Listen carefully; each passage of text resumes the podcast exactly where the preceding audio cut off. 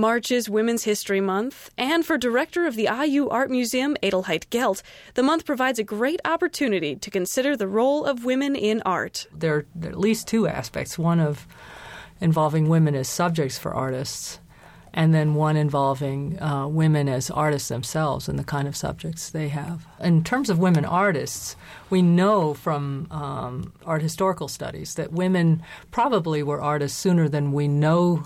We have examples of, documented examples, because it's fairly likely as men were running workshops that women would have worked in their fathers' workshops, even in medieval times. But by the Renaissance, we actually know some of their names.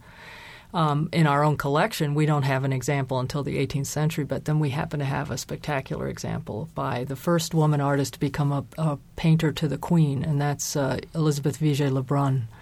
And we have a work done after the French Revolution. She worked for Marie Antoinette, who, of course, is a hot topic these days. There's a movie out about Marie Antoinette.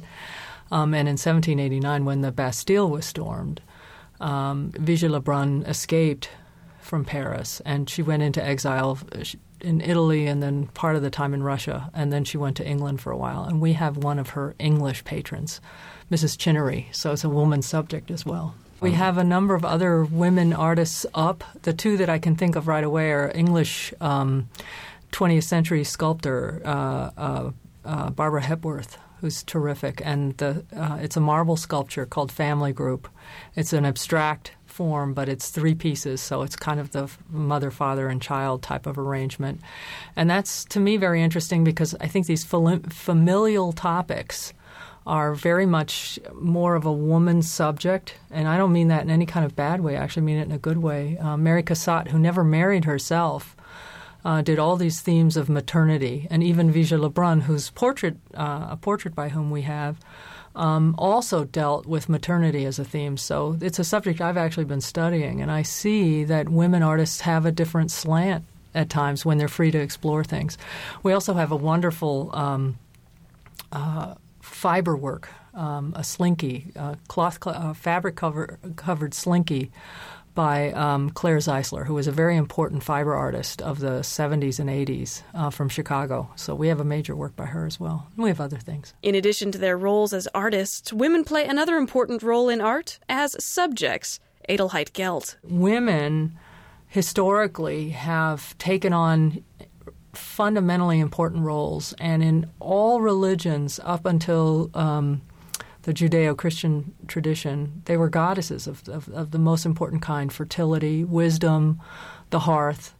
And when you have Christianity step in, women, in a sense, take on those same roles but with different inflection. There's Adam and Eve, and Eve in the Old Testament.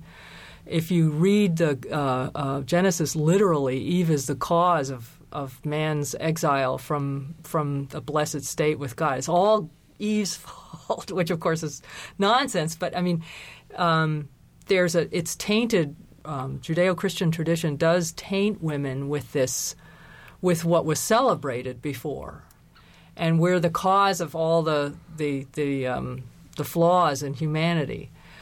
So the sexuality of women is very important.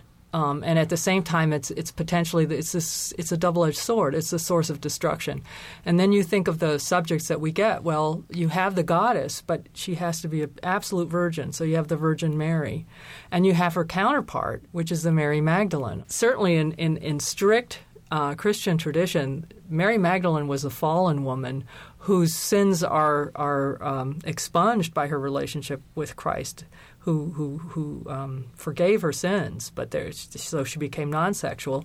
And his mother was a virgin, so sexuality was this place that you didn't go to. There were certain heroines from the Bible.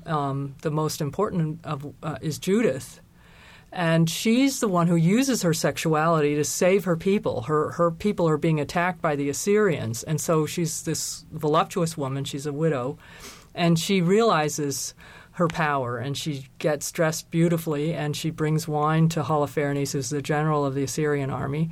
She gets Holofernes drunk, and when he's drunk, she cuts off his head, and she takes that head with her. And when the army then sees that they're headless, literally, they scatter, and she saves her people. So She's seen as a heroine. She represents courage and bravery and self-sacrifice, but she's also the femme fatale.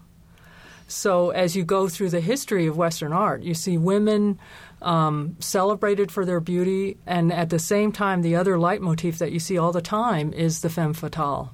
And they run all through, especially into the 19th century. And then you look in our museum, for example, you have a classic example is the Picasso that we have, which is done it's one of the last works done of his first mistress, Marie-Thérèse Walters, in 1934. And he's showing her lying there as a model, utterly voluptuous. And he's at this stage now where he's no longer painting her. He's painting a still life. So it's actually very funny. But it's also quasi-autobiographical because in the end, their relationship broke up when she became pregnant. So, and he's showing her, it looks to me like he's showing her pregnant. So he's anticipating the end of the affair.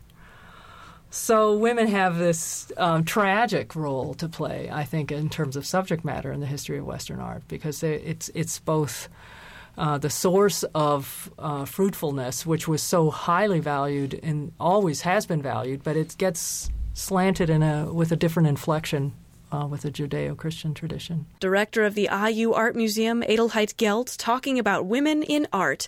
You can find more information about the museum's exhibitions at artmuseum.iu.edu.